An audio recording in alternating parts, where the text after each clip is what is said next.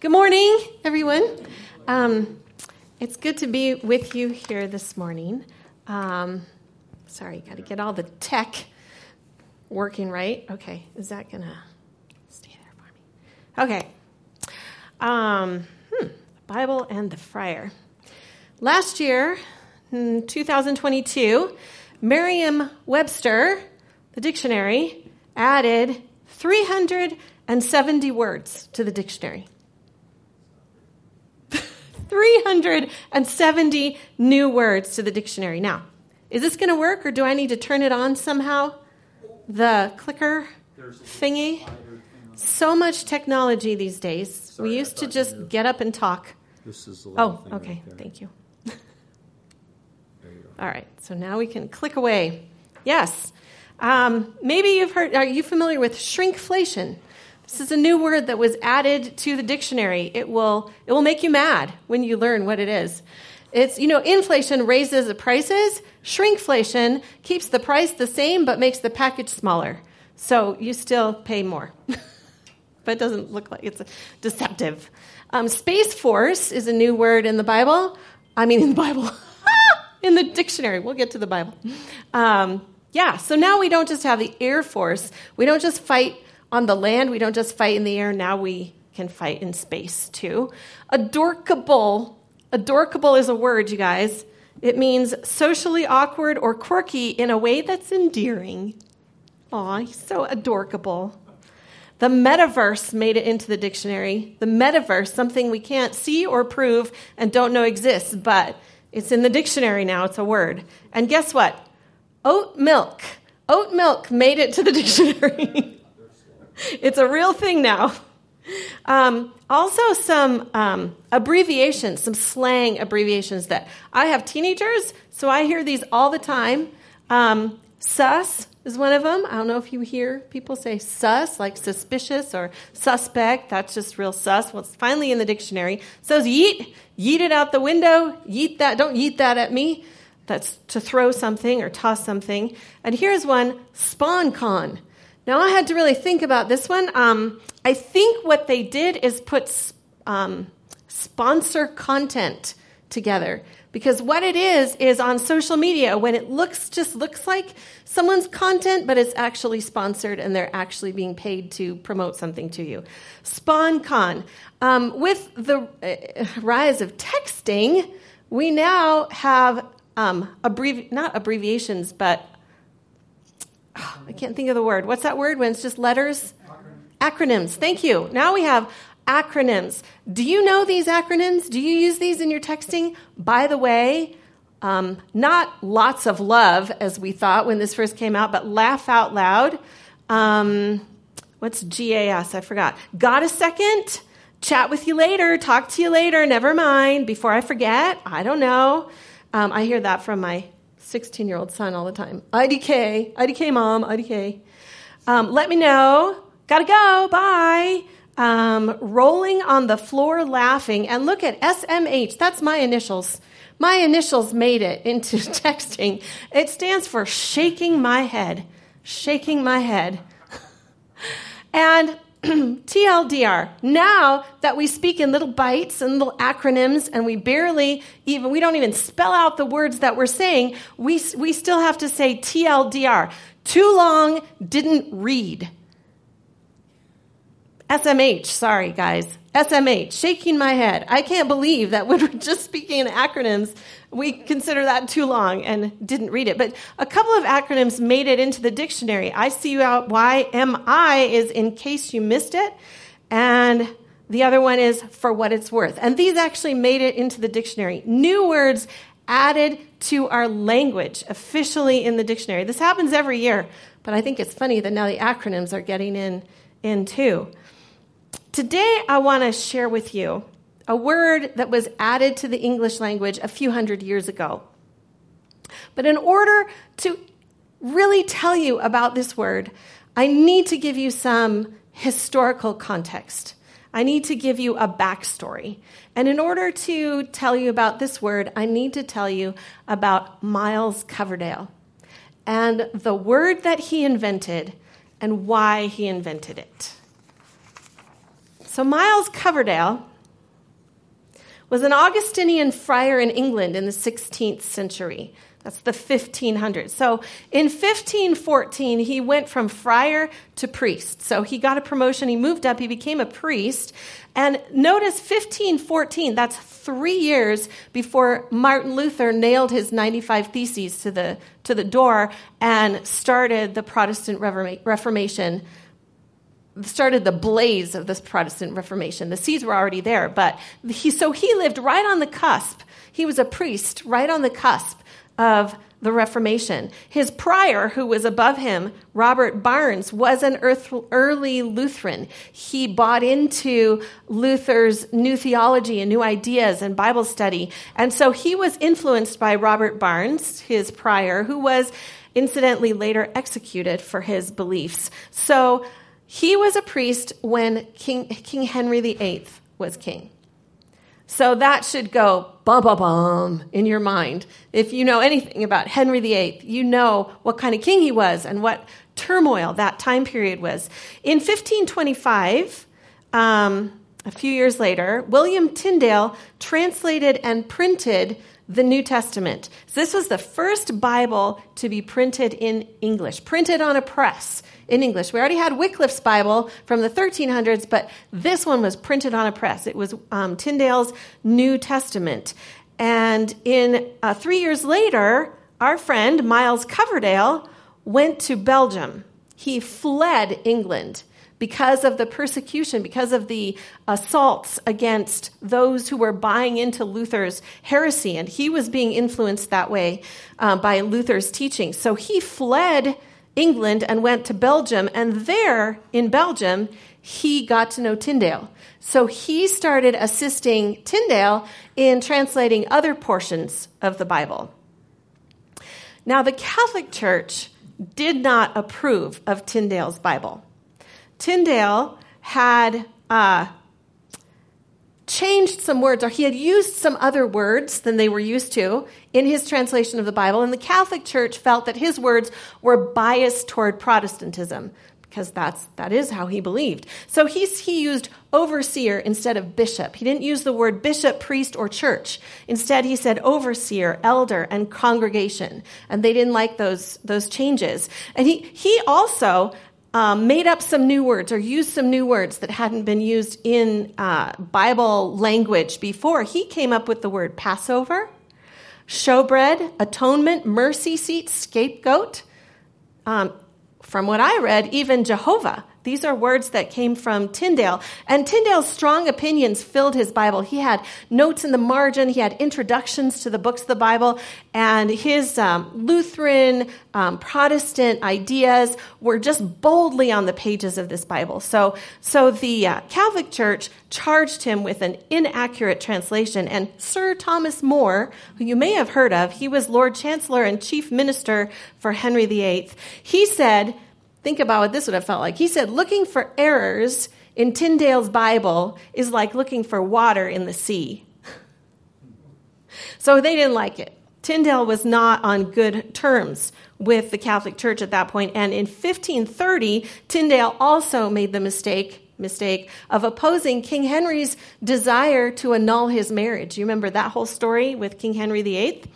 Um, so he wanted to annul his first marriage and um, Tyndale opposed that idea, felt it was unbiblical, and he couldn't do that. And so King Henry VIII um, banned Tyndale's Bible. It was banned. In 1534, Parliament passed the Act of Supremacy, and this was King Henry VIII's bold move to separate from the Catholic Church simply because he did not want a pope telling him what to do. He wanted to be able to divorce his wife. So he created the Church of England and made himself the head of it instead of the Pope. Um, that same year, a merchant commissioned Miles Coverdale, our friend, to translate the entire Bible into English. Tyndale's Bible had been incomplete. He had translated the New Testament and portions of the Old Testament, and they had banned it anyway. They didn't like his beliefs. So they chose Miles Coverdale to translate the entire Bible into English. And in 1535, he completed his Bible.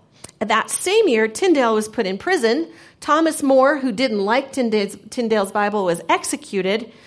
And about this time, he moved back to England. The next year, his friend Tyndale was executed for his heresy. So you can imagine what it was like to live in these times, to be imprisoned, to be executed just for what you believed, just for what you thought.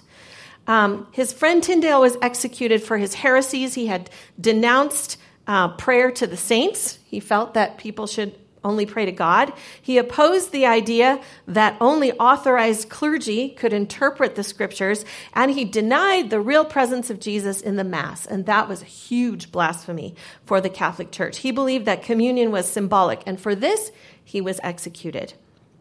King, that same year, King Henry VIII read Coverdale, Coverdale's Bible and decided to give him permission to publish. He wanted this to be the English Bible. Thomas Cromwell had taken the place of Thomas More as chief minister, and he commissioned Mile, Miles to work on a new, more accurate translation. So take the Bible you've translated, uh, revise it a little bit, and we'll make that the official English Bible. Print it, it'll be official. Um, in 1538, King Henry made it compulsory for churches to own a Bible. Doesn't that isn't that funny? Wouldn't you expect every church would have a Bible? Today everyone in church has a Bible. But King Henry VIII made a law that every church was required to have a Bible and he was going to provide it through Miles Coverdale. So you can see King Henry VIII didn't really move very far from the beliefs of the Catholic Church. He simply didn't want the authority of the Catholic Church. He didn't want the Pope telling him what to do. But he did love the Bible, and he did want the Bible in the churches. And so Miles Coverdale in 1539 published his translation, and it was called The Great Bible because it was big. because of its size. It was called the Great Bible, and this became the first authorized Bible. You've heard of the King James Bible as an authorized Bible because the king authorized it. But this one came before. This one was authorized by King Henry VIII. It was authorized to be the one that could be read aloud in church services in the Church of England. And so it was also called the King's Bible. It was called the Cromwell Bible. It was called the Chained Bible because they chained it to the desks and lecterns in the churches so no one would run off with it, even though it was very, very big um, but the next year, Thomas Cromwell was executed, the one who had commissioned him to do this Bible. He had kind of been someone who had provided protection for Coverdale. And so in 1540, Miles Coverdale got married and fled again to Strasbourg to avoid Henry VIII's penchant for executions.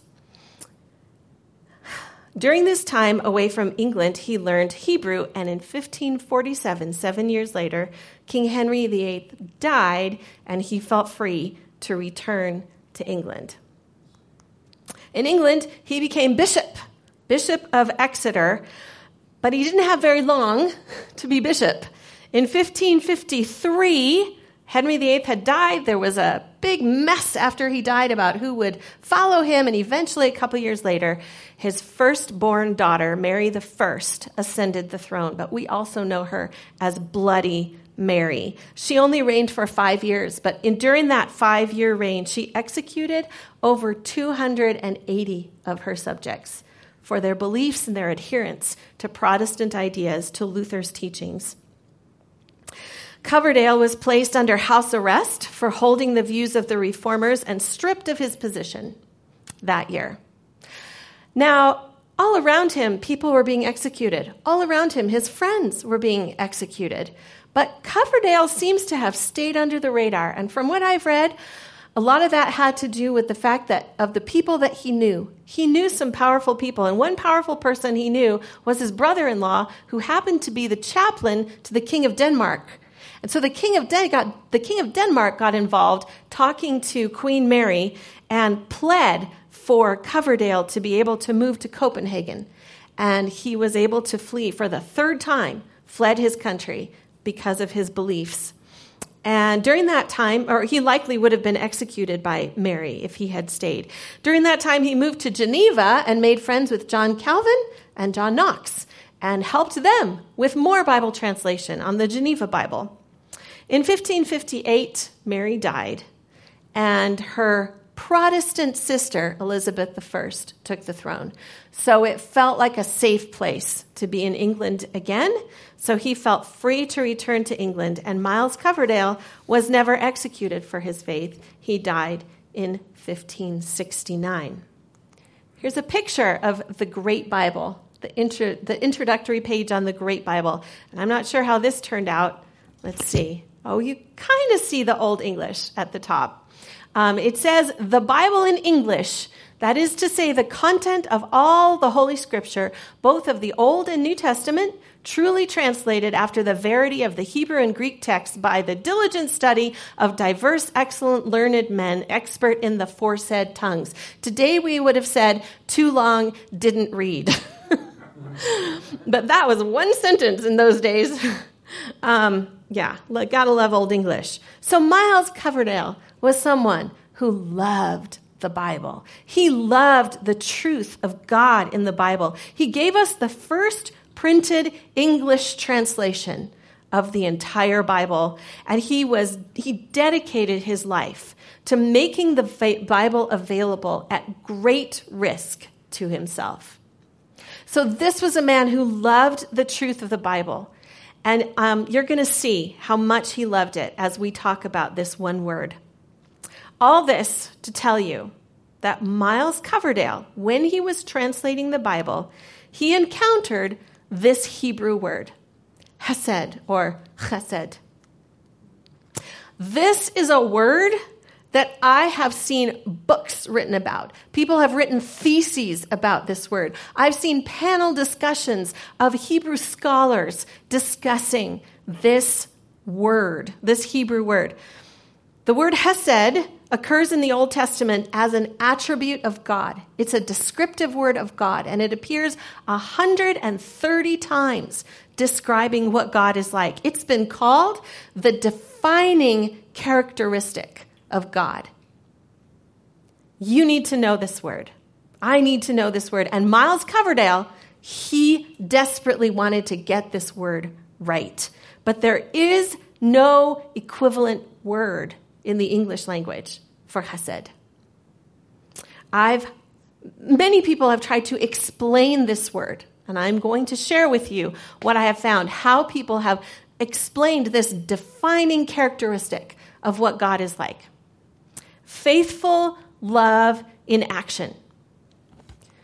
God's love and kindness expressed in his covenant relationship with Israel. Some people call it covenant love. Persistent and unconditional tenderness, kindness, mercy, and love. Persistent and unconditional. God's loyalty to his covenant, his love for his people, and his faithfulness to keep his promises. All in one word, Hesed. Strong, steadfast love.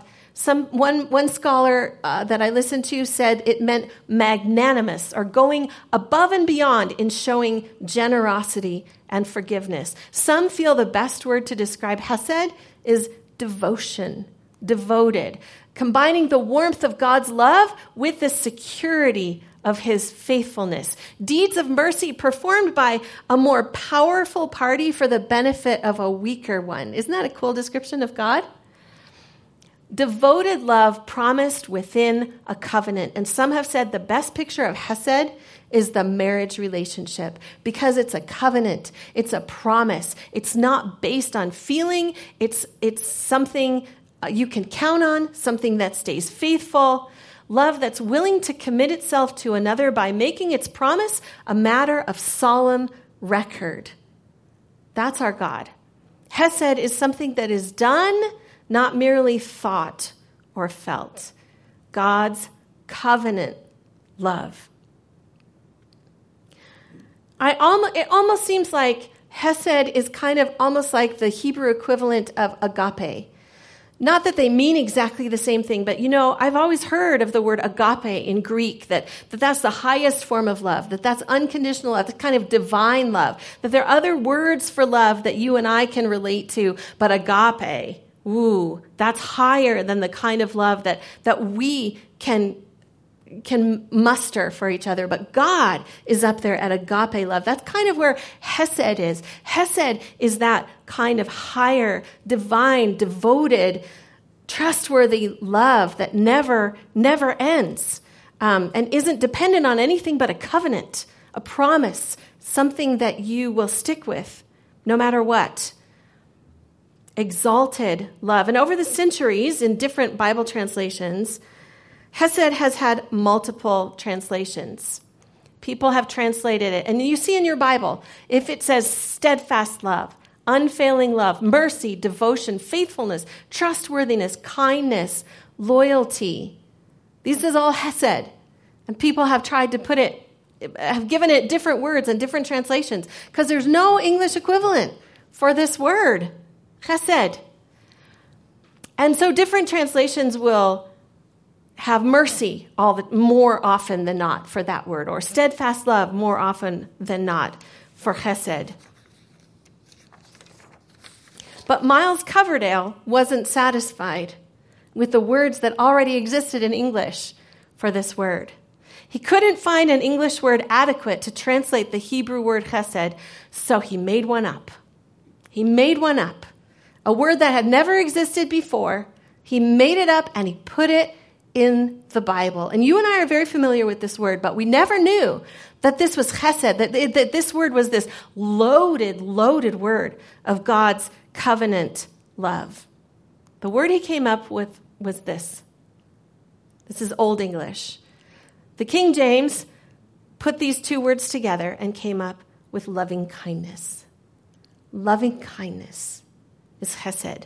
Now, this was very gutsy of him to do. His friend Tyndale had already been executed for coming up with new words and for putting his um, Protestant bias or whatever into the pages of Scripture, into his translation, because he believed it was the most accurate translation of the Bible.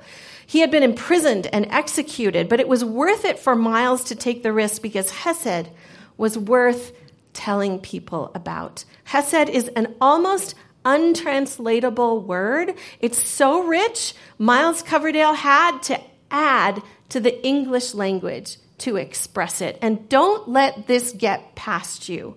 There was no word in English to describe the depth and devotion of God. There was no word to describe God. It required a whole new word. And the word loving kindness did not exist until someone had to describe God. Isn't that something? Better than BWT or whatever those acronyms are. The inspired revelation of who God is changed the English language because Hesed tells us that the depth of God's love for you is indescribable. He's more committed to you than you are to him. Hesed says he's more devoted to you than you are to him. Hesed says that you are, God is more faithful to you than you are to him. God's Hesed is coupled with the phrase endures forever or is everlasting at least 46 times in the Bible. Hesed is all over the Bible. Psalm 140, for your Hesed, your loving kindness is great above the heavens. But the ever, with everlasting Hesed, with everlasting loving kindness, I have had compassion on you, says the Lord your Redeemer. Now return to the Lord your God, for I, for he is abounding in Chesed, abounding in loving kindness, abounding in this, devoted devoted love to you. I was reading in a book called The Desire of Ages, which is a book about the life of Christ, and I found a little description of chesed love. It says, might not be what you're expecting. It says, The Lord is disappointed when his people place a low estimate upon themselves. Find that common in Christianity. Oh, what a wretch I am. Oh, what trash you are that God would actually love you. But that's really not the story that the Bible tells.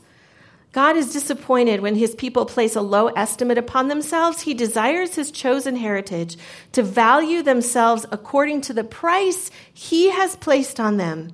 God wanted them, else he would not have sent his son on such an expensive errand to redeem them.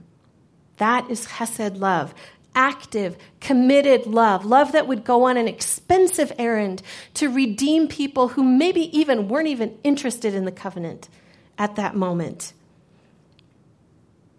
I'd like to share with you a meditation on the communion service. Just some thoughts that really express God's chesed love too. I looked at the Son of God suffering in the garden, sweating blood from the pressure of the approaching cross where he would bear my sin. I watched him take abuse after abuse, scorn, ridicule, thorns, a clawed whip. I saw God himself tortured, nailed to a cross, bleeding from multiple wounds, struggling to breathe, fighting my battle, dying my death. And I felt so unworthy of the lengths he went to for me. I was offered the bread that symbolized his body broken for me. I was offered the cup, picturing the blood he poured out on my behalf. I'm not worthy, my heart cried. I'm not worthy of this holy broken body and this sacred spilled blood. I knew I could try and try, but I could never muster enough of my own righteousness to justify his agony. I was painfully aware that even my righteous acts and good deeds had selfishness and sinfulness woven through them like a tapestry. I knew no matter how many people I had loved, there were also people I had hated. No matter how many times I had dealt gently and patiently with people, I had also snapped in irritation and bruised tender souls, and I was intimately acquainted with other darker parts of my soul no one else could see. I was not worthy of the sacrifice of the Son of God, but it was not my worthiness he was looking for. From the cross, Jesus cried back to me, No, you're not worthy. You don't have to keep trying to be worthy. I didn't do this because you're worthy. I did this because you're worth it. That is chesed love. Generous, unconditional, faithful, merciful, the stronger, upholding the weaker, absolute devotion, the kind of love you've been longing for. Chesed love is described in different ways all over the Bible. Behold, I have inscribed you on the palms of my hands. That was spoken before Jesus ever went to the cross, but how much more powerful that became once Jesus had wounds in his hand that had your name on it, that had my name on it. I have called you by your name. You are mine. You are precious in my sight, and I have loved you. I have loved you. Hesed is even part of his name. When Moses asked the Lord to show him his glory, and the Lord said, I will. I will. I'll hide you because you can't take it all, but I will show you my glory and I will proclaim my name to you. This is how God proclaimed his name. This is how he described himself. Jehovah, Jehovah Elohim, compassionate and gracious, slow to anger and abounding in loving kindness and chesed and truth, who keeps chesed, who keeps loving kindness for thousands, who forgives iniquity, transgression, and sin. So, my question to you today is Have you believed this? What's telling you you're worth loving? Have you tried to fill your love needs with other things? Success, money, academic degrees, music, entertainment, promiscuity, pornography, popularity, prosperity, drugs, alcohol, shopping, food, a new car, clubbing, glamorous clothes, serial dating, people's approval? What are the ways that you have tried to convince yourself that you are worth loving, that you have value? Will you stand before the one who loves you most and lay down your hurts, your struggles, your insecurities, your idols, your need for significance, your need to be loved? Here's the question Can his chesed love be enough?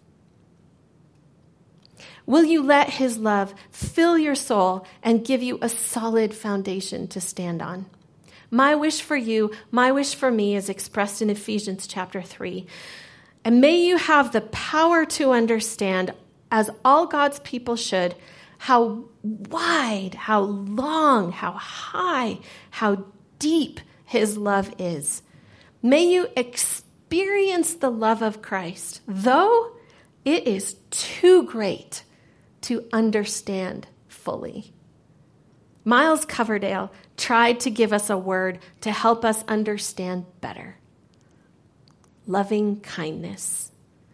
Today, maybe we would call it loving kindness plus, because God's love is loving and kind, but it's so much more. It's tender plus, plus devoted, plus magnanimous, plus faithful, plus secure, plus committed, plus active, plus steadfast. I hope that you will immerse yourself in it because that, my friends, is chesed love. Pray with me. Father in heaven, you are so much greater than we can imagine. Thank you for just a few moments, Lord, just to meditate, just to think, just to immerse ourselves in the idea of how great your love is, how committed you are to us, that you are Hesed to us, Lord. We barely grasp it. So I pray, Lord, that today as we go about our day and as we go about our week, and I just pray that you would open our eyes, that you would open our hearts to really grasp how much you love us, how much you have done to show us that. And Lord, I just pray that that would be our starting point, that that would be enough, that you would be where we find our security. You would be our solid foundation. You would be the answers to our questions. You would be the healing for our hearts. Lord, thank you so much for being such a wonderful God and pouring out so much self giving, unconditional love. Lord, we just want to be changed by it. We want to be ignited by it. So, Lord, we just give ourselves to you and pray that your will would be done on earth as it is in heaven, in our hearts and in our lives. In Jesus' name, amen. Enjoy your Sabbath.